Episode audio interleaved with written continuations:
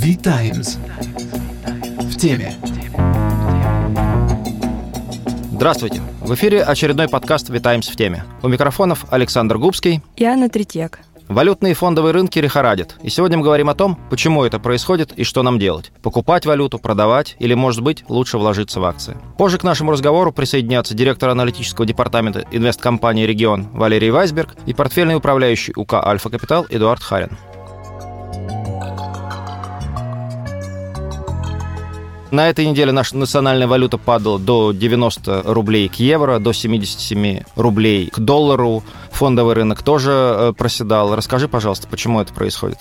Да, Саш, действительно, рынки лихорадят, причем нервозность, в принципе, есть не только на нашем рынке, но и на других. И дешевеют не только рубль, но и другие развивающиеся валюты. Как говорят аналитики, нервозность, во-первых, связана с, конечно, коронавирусом, потому что заболеваемость э, ускорилась, и растут опасения второй волны и, соответственно, вторых ограничительных мер. И, кроме этого, э, деловая активность пока что тоже окончательно не восстановилась, что тоже не внушает оптимизма. Вероятно, следующий полтора месяца так и будут оставаться нервозными для рынков. Вступила в горячую фазу предвыборная гонка в США, и, собственно, достаточно любых э, новостей, чтобы склонить чашу весов в ту или иную сторону.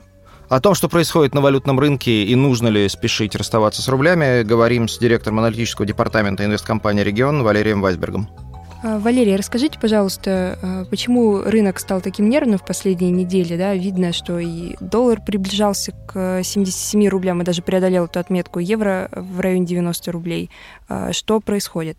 Если говорить про ослабление рубля, то это тренд не сентябрьский, а э, скорее ослабление началось в конце июня, и вот мы уже э, почти три месяца находимся в ситуации, когда динамика у нас по э, рублю нисходящая. Действительно, мы на этом пути прошли несколько уровней, да, и мы же опускались по доллару ниже 70, да, прошли 70, прошли 73, 75. Ну и, в принципе, такой, наверное, конечной целью движения, да, первоначально представлялся уровень 77, да, и вот мы его э, в принципе, благополучно достигли. Глобально с чем э, может быть это связано? Ну, первое, это то, что у нас эм, все-таки достаточно слабый э, платежный баланс. Нужно понимать, что фундаментально курс валюты определяется так же, как э, стоимость любого товара, э, спросом и предложением. Соответственно, когда у нас э, экспорт остается достаточно стабильным, а импорт за счет восстановления внутреннего спроса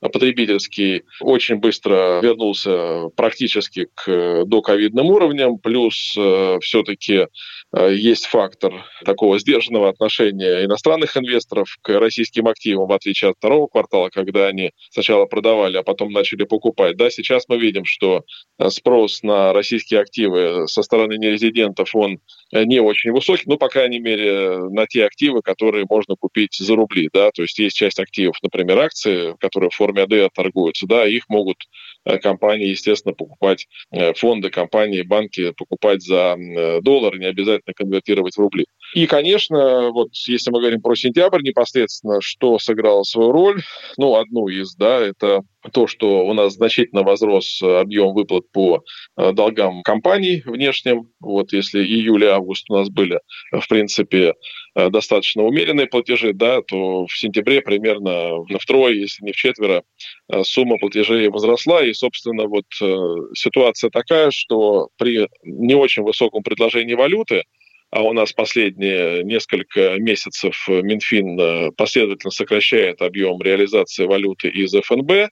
И вот эта ситуация и привела к тому, что действительно вот в отдельные дни мы видим очень активное движение вниз по рублю, доллар очень укрепляется, потом э, какой-то вот этот точечный спрос уходит, мы опять видим укрепление по рублю. Поэтому вот э, в совокупности самый главный фактор, да, это по-прежнему очень тонкий э, торговый баланс, очень тонкий платежный баланс, который, в принципе, делает рубль достаточно подвижным и уязвимым к перетокам капитала, связанным с финансовым счетом. И, конечно, на финансовый счет оказывают влияние санкционная риторика. В общем-то, часть уровней вот мы проходили последних, да, 75-76, собственно, на ситуации с Алексеем Навальным и с обсуждением санкций и рисками с этим связанными. Но в целом я все-таки считаю, что динамика достаточно плавная, то есть она не носит э, такого резкого характера, который характерен для кризисов. То есть вот если мы вспомним, какая динамика была в марте, если мы вспомним, какая динамика была в декабре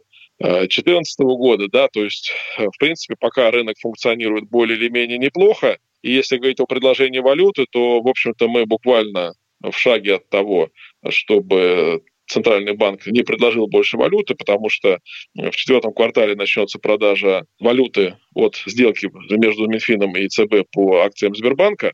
Вот, она скорректирована на сумму недокупленной в 2018 году а, валюты. Вот. И, в принципе, это увеличит несколько предложений, да, вот и Минфин будет продавать, и Центральный банк.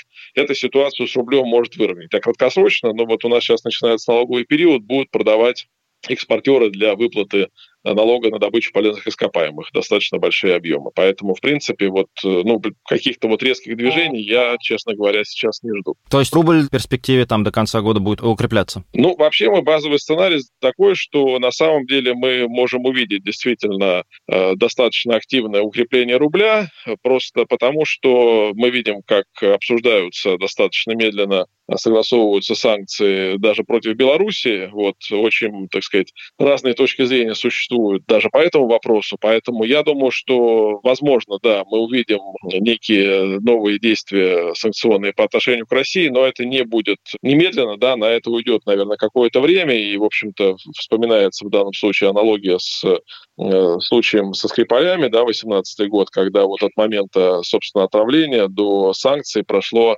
примерно полгода, да, и эта ситуация, в принципе, вполне э, может повториться и сейчас. А вот все-таки в четвертом квартале, да, я думаю, что ситуация ситуация может э, несколько улучшиться. Да? С одной стороны, у нас отложенный спрос потребительский э, практически реализовался, да, инвестиционный спрос под давлением, э, нету международного туризма, то есть мы видим, что, да, полеты возобновились, но такого громадного отрицательного сальда по торговле услугами, как у нас традиционно бывает, его нет, да, поэтому, в принципе, платежный баланс очень узкий, торговый баланс очень узкий, но все-таки он не э, сильно отрицательный, и дополнительные продажи валюты от ЦБ, наверное, ситуацию могут э, чуть-чуть выровнять. Что вы посоветуете людям не нервничать, не скупать валюту, а может, наоборот, продавать, у кого она есть? Э, в принципе, то, что мы видим сейчас, э, на самом деле э, подтверждает вот ситуацию, когда, в общем-то, при плавающем курсе и при тех ставках, которые у нас сейчас, ну, например, по ОФЗ или по качественным корпоративным облигациям,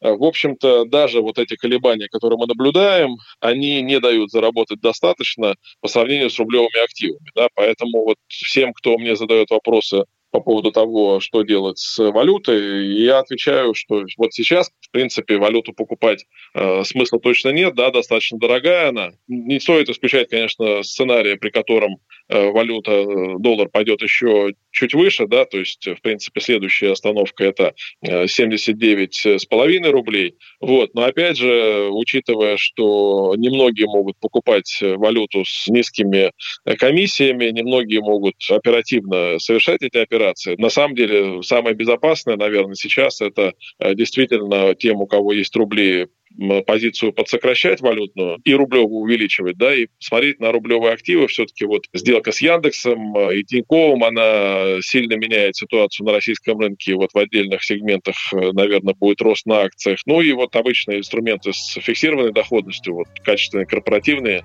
эмитенты, да, с доходностью выше 6 годовых, это, в принципе, э, гораздо интереснее, чем покупать валюту сейчас вот на таких уровнях. Валерий, спасибо большое. Спасибо вам большое. Всего доброго.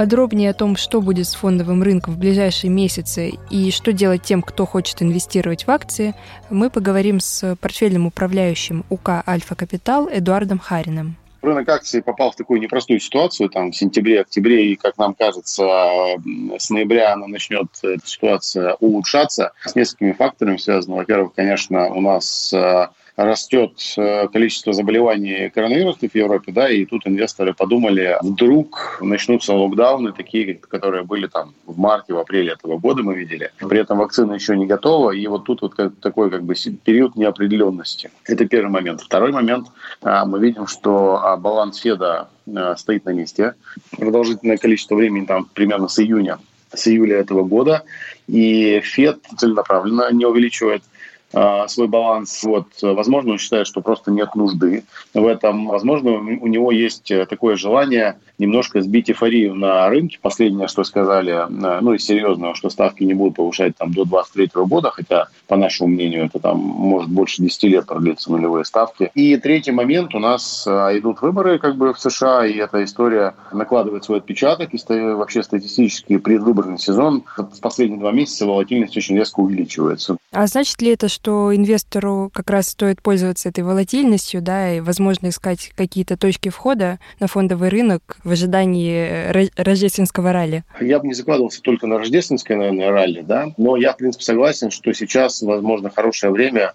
увеличить экспозицию в рисковых активах после коррекции, да, там, как произошла там, на американском рынке, более 10%. А, аналогичная история на российском рынке, ну, на всех глобальных рынках. Да, я согласен с этим. Сейчас э, неплохое, неплохое время. Конечно, никто не скажет, где будет э, дно. Со стратегической точки зрения это не имеет значения. Если вы формируете портфель 2-3 плюс года, да, то плюс-минус там 2-3%, мне кажется, это просто как бы незначительная величина. Ставки будут оставаться, скорее всего, очень низкими продолжительное количество времени. Найти доходные инструменты, которые приносят адекватную доходность а, с учетом инфляции в ближайшие а, годы, как мне кажется, будет все сложнее и сложнее. Эдуард, вы сказали про рисковые активы. А что сегодня рисковые активы? Ну, под рисковыми активами я подразумеваю это акции прежде всего. А у вас есть какие-то предпочтения по рынкам? Почему американский рынок вырос сильнее? Есть взаимосвязь между количественным смягчением помощью от государства и динамики фондовых рынков. Самое большое количественное смягчение, по сути, мы можем сказать, было в США. Там, во-первых, а, правительство выделило более трех триллионов долларов для помощи экономике. Это первый момент. Второе, ФРС фактически снизил ставки до нуля. И логично, что именно американский рынок чувствовал себя лучше всех, потому что если вы посмотрите на развивающихся рынках, такой помощи не было практически нигде. Но а со временем а, в поисках доходности эти деньги из там, американской, естественно, финансовой системы, скорее всего, будут разливаться по другим рынкам. И развивающиеся рынки сейчас на самом деле выглядят дешево, в том числе Россия. А стоит ли инвестору сейчас в таком случае покупать широкий российский рынок, да, или сфокусироваться на, возможно, каких-то отдельных э, секторах? Нам больше нравятся внутренние компании, основная выручка которых выражена в рублях. Они лучше сейчас выглядят, в том числе и из-за налога. Металлургию, который налог на нефтяные компании. Но, конечно, есть там исключения. Вот. А, поэтому я, наверное, предпочитал бы покупать э, широкий рынок, меньше волатильности в этой ситуации клиент получит, но э, можно сделать акценты. Нормально мы относимся абсолютно там к электроэнергетике, к ритейлу, к банковскому сектору. Но э, в ресурсных компаниях, например, несмотря на то, что налог на металлургию ввели. Мы считаем, что металлургические компании, как черные, так и цветной металлургии и золото, они выглядят очень дешево относительно своей потенциальной там, дивидендной доходности, свободного денежного потока, который они могут в будущем распределить среди акционеров даже после введения вот этого налога. Эдуард, я еще такую вещь у вас хотел спросить. Сколько на московской бирже больше 6 миллионов счетов участников. Довольно большое число, учитывая население нашей страны. Видите ли вы потенциал для дальнейшего роста числа инвесторов, учитывая, что возможности для зарабатывания снижаются и доходных активов все, все меньше меньше и меньше? Несомненно, я думаю, что будет все больше и больше людей открывать брокерские счета, там, не знаю, счета ДУ, а, покупать фонды, а, потому что не только международные инвесторы находятся в поиске доходности, но и локальные инвесторы находятся в поиске доходности.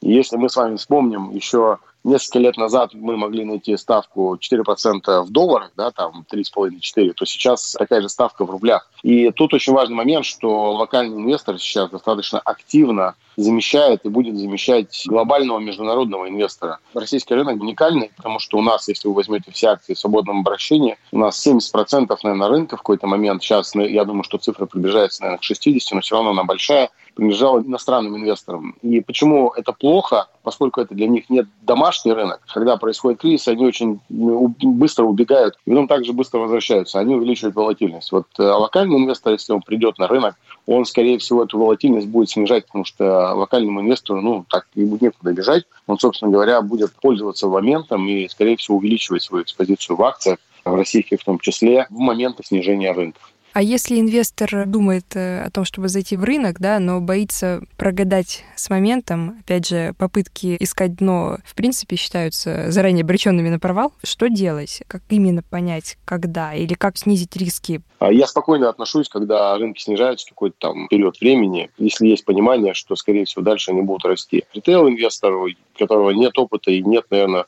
психологической подготовленности вот к этим потенциальным э, снижениям можно предложить инвестировать частями. Продукты доверительного управления, брокерские разные, они предоставляют эту возможность. Вы можете хоть по 100 рублей каждый, каждый день в, паевые фонды заносить, распределить эту сумму на несколько, не знаю, там, месяцев, и каждый день там, или каждую неделю инвестировать частями. И вот этот риск волатильностью от всего портфеля, он будет снижаться, естественно, из-за этого. Возьмете дать прогноз, что у нас до конца года будет с рынком? Куда индексы уйдут? Я вначале сказал, что рынки попали в мини-шторм. Просто сейчас будет волатильность, скорее всего. Нужно понимать, что мы достаточно сильно уже отвалились с пиковых уровней августа-сентября. Есть шансы на восстановление сейчас. Отсюда что начнется. Но я думаю, нас еще посторнит какое-то время. И вот ноябрь-декабрь, я думаю, что будут более позитивными для э, финансовых рынков. Я думаю, что совершенно спокойно российский рынок может отсюда вырасти на 10-12%. Э, Такой неагрессивный как бы прогноз. Спасибо. До свидания. Разговор это прошел довольно на оптимистичной ноте. Конечно, потрясет еще в ближайший месяц-два.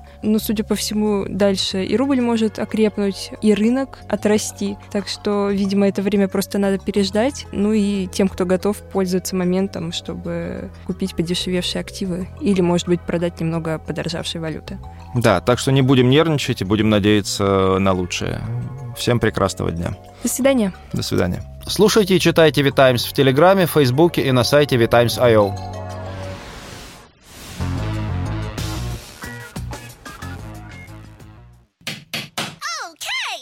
Сделано в CM Records. cmrecords.ru. Любая озвучка.